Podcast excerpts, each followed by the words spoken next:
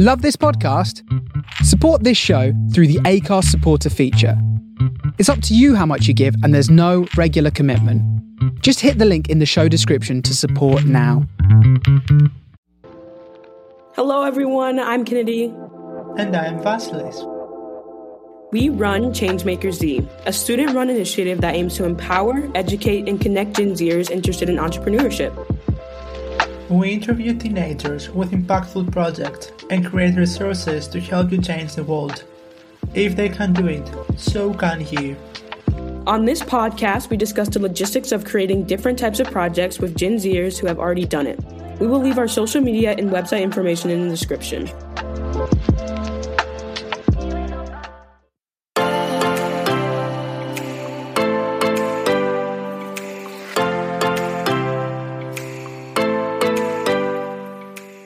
Everyone. Welcome to another episode of Gen Zers to Rise. Today we have Logan Guleff, an author, entrepreneur, and chef. He won MasterChef in 2014 and was featured in Time magazine as one of the 30 most influential teens. In addition to that, Logan won a Teen Choice Award in 2019. Logan, welcome to our show. We are so excited to have you here. Oh, thank you guys so much for having me today. Yes. Um, so our first question is, where did you learn to cook? Was it more of like a professional training or you just practicing on your own? Uh, it, it, definitely was not much of a professional training. It was really just kind of me in the kitchen having a lot of fun. You know, I started cooking when I was two with my mom, and I did, you know, morning coffee, and then I kind of kept going into, you know, pasta, pigs in a blanket, kind of these minor dishes. And then when I was eight, that was when everything really changed for me. That was when I wrote the first recipe. And then from there, it just really took off really quick. So definitely not professional. Definitely just me in a kitchen cutting up shit, you know, doing it. this is so amazing. Like um, it was an inspiration. You wanted to try something, and in the end, you turned it out to a career. We could say. Do you enjoy a home cooked meal or eating out more? Uh, I definitely kind of prefer eating out. Uh, but I do enjoy eating, you know, mom's cooking. You know, there's something to that wholesomeness that's really delicious. But when it comes to, you know, training as a chef, eating out is probably one of the best kind of lessons you can get. You can see how people cook their dishes, how the chefs prepare their menus, how things are laid out, flavors, and various things. So I certainly enjoy eating out quite a bit because I like to see, you know, one time I tried this burger with this like brie whipped mayonnaise. And I was like, oh, that sounds delicious. Turns out the chef butchered it, but there's an idea there. and that's one of the things is, you know, you just kind of steal little things from little chefs and you think, oh, well, you know, I tried this dish and I like this element and I like that element. So I can stitch them all together into this new thing. So when it comes to training, you know, definitely eating out, you have to. That's kind of interesting. I would, I kind of thought you would say home cooked meal, like it would be an easy one. But no, that, that kind of makes sense though. You get to try other people's stuff and get their ideas. So I would, you said you enjoy like mom's home cooked meals. Like I would think the cooking would fall on you mostly. But is it yeah. still mom? Well, mom still cooks dinner because what I do, um, I mainly do creative cooking. So I do, you know, recipe development, kind of the interesting stuff, kind of the different stuff. And one of the things about that is that I don't really slog in the kitchen a lot. You know, I try not to you know, I'm not cutting up a hundred thousand carrots. And because of that, I'm working more with flavor, I'm working more with technique, I'm working more with dishes and uh, making things flow together. And, you know, it just means that I don't really cook dinner for the family that often. Okay, that's really interesting. Um, so, you know, you were able to turn this skill into a career. Do you have any tips for anyone who might be looking to get better at something and, you know, eventually monetize it? Of course, of course. I think like that's one of the biggest things because you know whenever you're doing something that you love, you want to figure out, well, how do I do this and how do I make money at it so I can do this forever. You know, that's kind of one of the biggest things. And you know, I'd say one of the things is you gotta you gotta create you know a breath of work.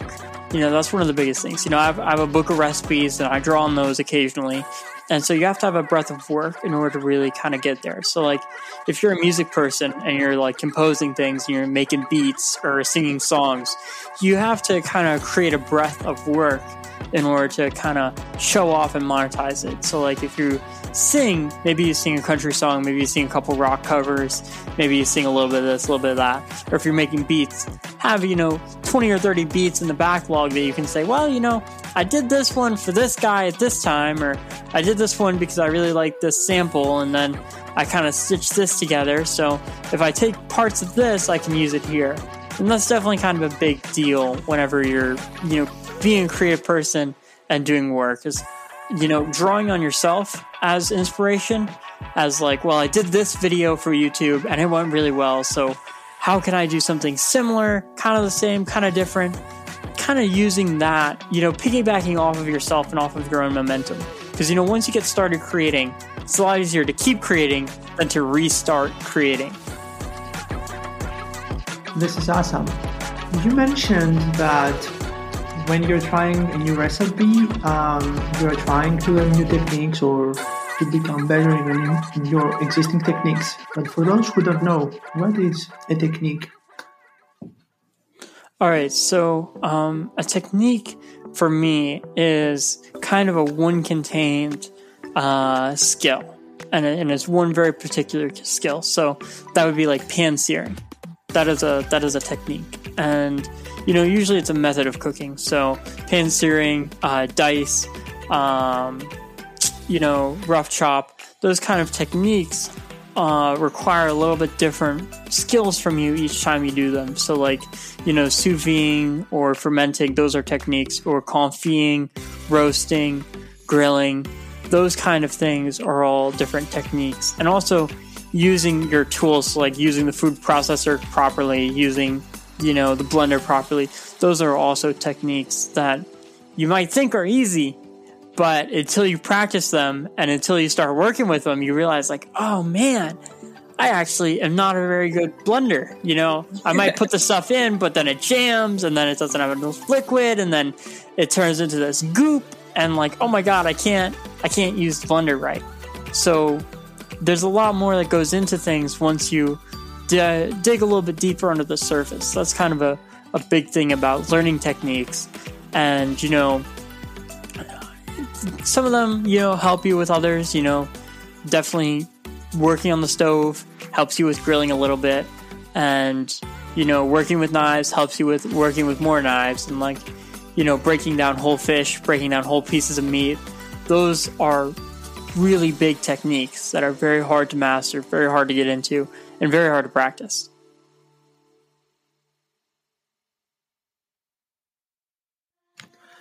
All right, so this means that while you're following these cooking methods, then you can evolve in your cooking experience, and in the end, you can maybe become a master in a recipe that you like a lot. Um, I would like to ask, what is Logan's Underground Supper Club? How did you get started with the idea? Yeah, for that one, that was really kind of a passion project for me. Of you know, I wanted to get some of my food out there, and I wanted to practice, you know, private dinners, and so, you know, that was kind of how I got the idea for the supper club, and making it, you know, kind of this exclusive invite thing of, you know, I decide that I want to cook, and I'm going to send out a couple invites and you're either going to show up or you're not. And that's kind of one of the things about once you get to a certain point of, you know, success, you can start doing, you know, limited time drops of things. You can start doing very kind of specialized, you know, fun, exciting, uh, little mini events kind of. And, you know, if you're into fashion or you're into music, that's, you know, when you release, you know, a little snippet of a song and then a whole song, or you do like a mixtape or if you're doing fashion then you do like a limited run of like 200 shirts and that's that's all you make and then boom you sell them out and you do the limited limited run. So for that i kind of wanted to bring some of the spirit of that into cooking in a new way. And you know a lot of people say you know chefs are the new rock stars and i think you know if you use those kind of uh, techniques with food it's very successful and, and it's very fun and I think that that's one of the things that I try to embody as a chef is, you know, fun food, playful food, delicious food, interesting flavors, something new each time.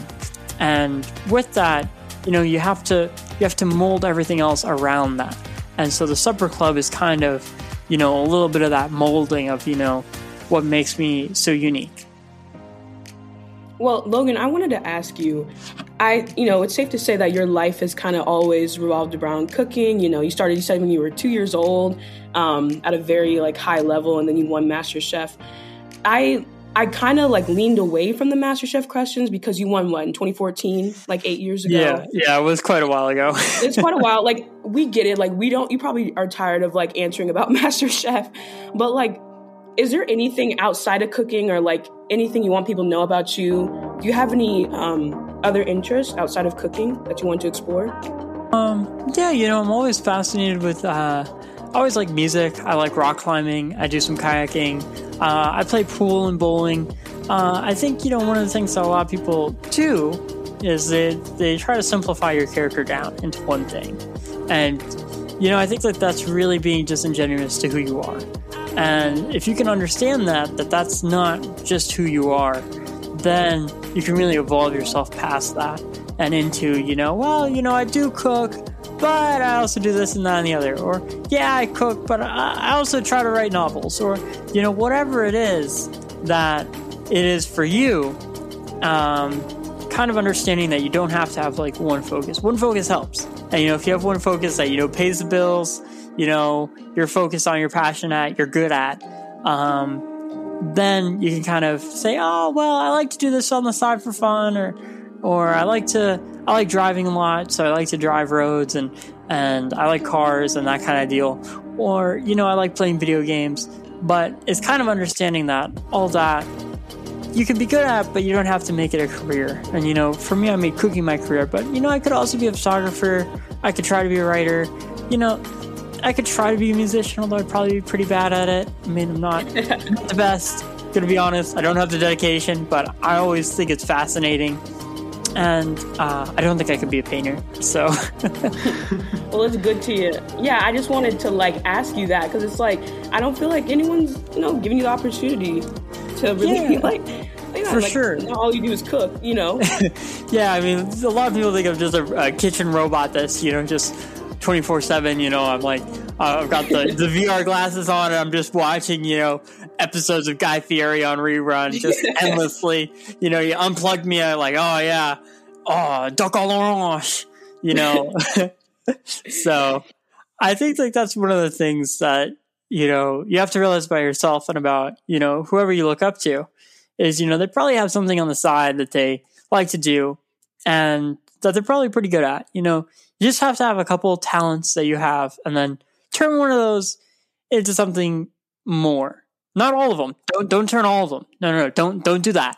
That's bad. Do, not become professional in everything that you're good at. Uh, Is it too late for me to become an Olympic swimmer? Uh, I, I flop like a fish in water. I'm a terrible swimmer. Uh, I suck at it. I know it, and I don't even try. It's just like the spelling bee. I knew I couldn't do it. I accepted it. That's another another big thing is you know accepting what you can do, what you can't do, what you're good at, what you're not good at. You know, I accept that I'm not a good swimmer. I accept that I can't spell to save my life. I accept that. But I also understand that, you know, I'm a really good photographer, I'm a really good chef, I'm a pretty good video game player, and I'm a pretty good driver. And, you know, just kind of accepting what you're good at and understanding it and what you're passionate about, and then, you know, letting go of what you're not good at. You know, sometimes they say, well, oh, you know, just keep practicing, just be diligent, just keep hitting it, perseverance, perseverance, perseverance. You know, after some point, you gotta realize this ain't gonna work. This ain't for me. You know. mm, mm. So, I think that's a big thing that a lot of people don't understand. Is you know they might try to be a YouTuber or they might try to be a singer. They might you know just pour their soul into one one thing, and then you know you, you just look at them and you're like, man, you're just not that good at it. But you should really be doing something else. You, you shouldn't be an actor. You you should be you know a, a dancer or something else. And and understanding you know your talents and always playing to your strengths is a is a big thing. Yeah i think that's the key what you just said playing to your strengths. Yeah. Also you mentioned that chefs are rock stars and i would say that chefs are also artists in 2019 you did a TED Talk about the art of food by taking us into your mind and showing us how you created this. I love how you use the painting to emphasize the cooking.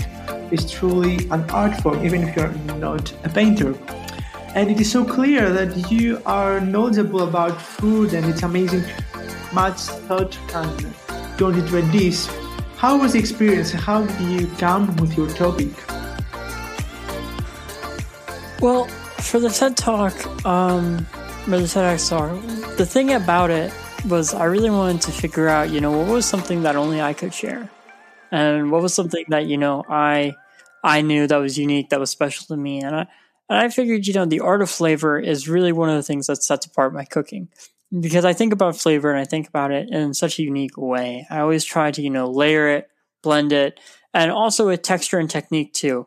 And so it's it's a, a weaving of, you know, spicy, salty, sweet, savory, all of that into, you know, one kind of thing. And then you add in the textures, you add in the crunchy, you add in the you add in, you know, all of that into it.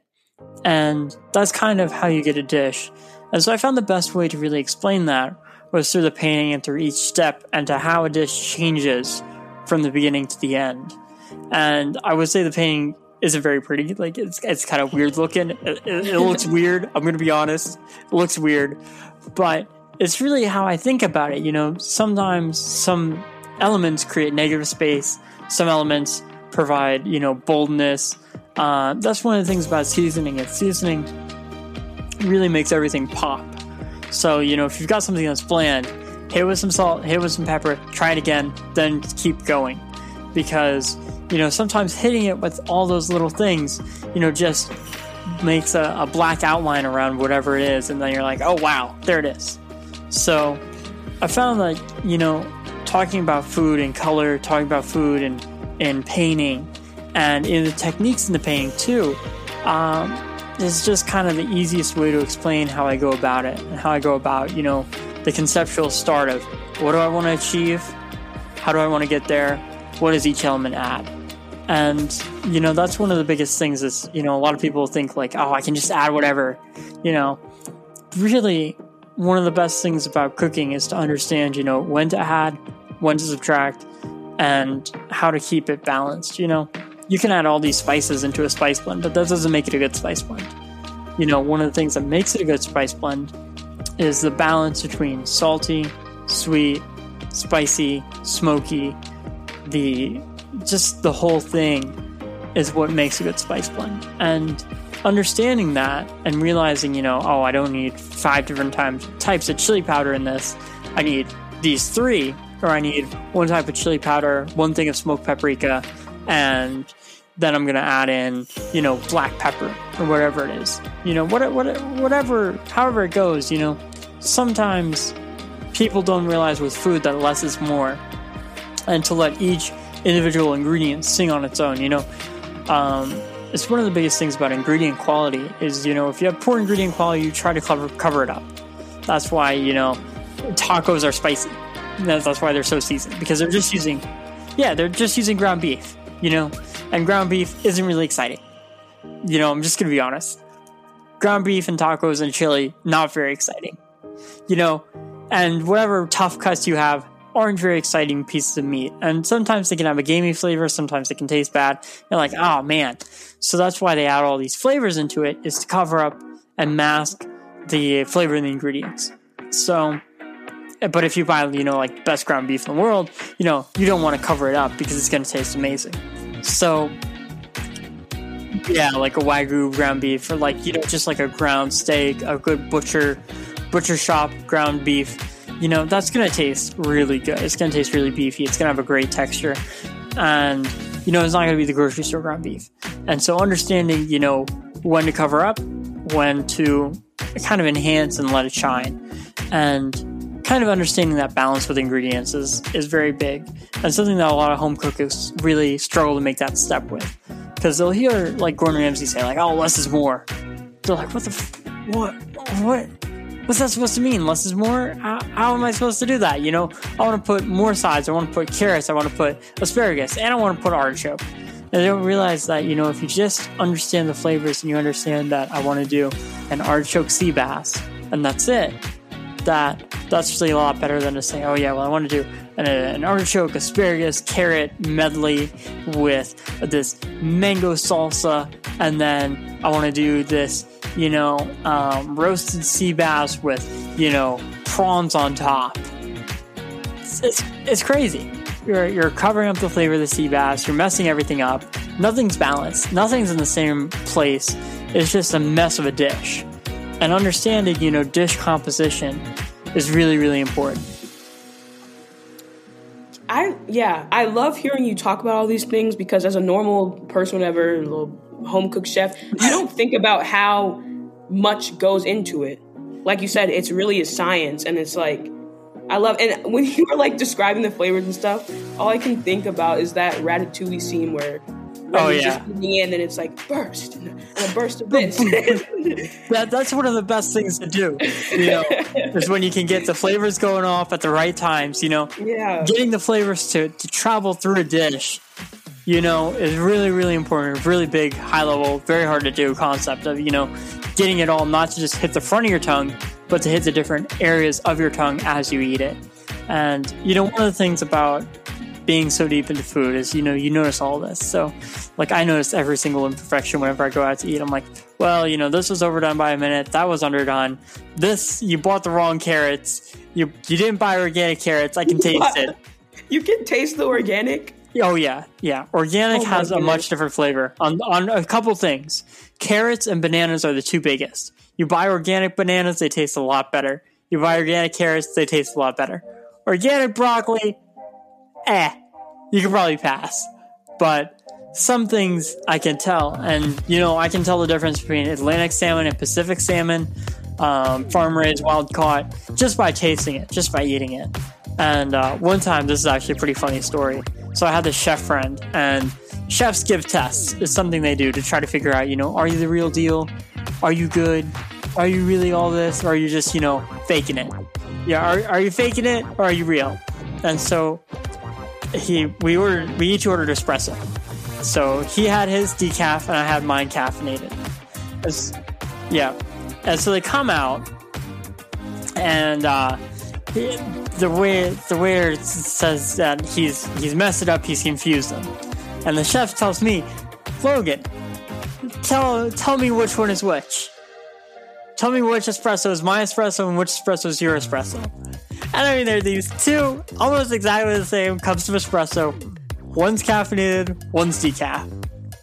And it's those kind of things that you have to be that into food to figure out and to be able to pass these tests. Of course, I got it because you know uh, the caffeinated had bubbles and the decaf didn't. I think was how I how I got it. So I did I did get it right, but um, it's just one of those things that you have to be like super super just laser focused into food in order to pick up all of the intricacies and nuances that you know high level food requires and i'm sure it's the same with you know once you make it to the same point with you know, anything else.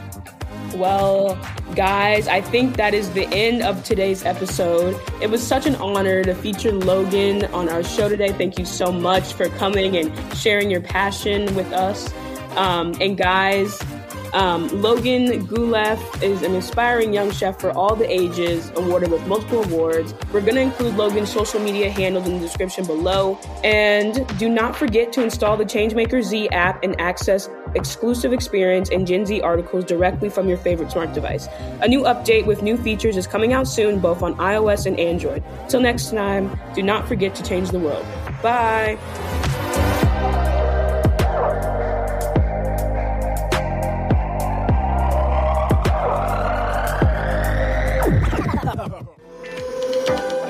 Thank you guys for listening. We hope you enjoyed our conversation. We had such a great time. Make sure to leave us a review.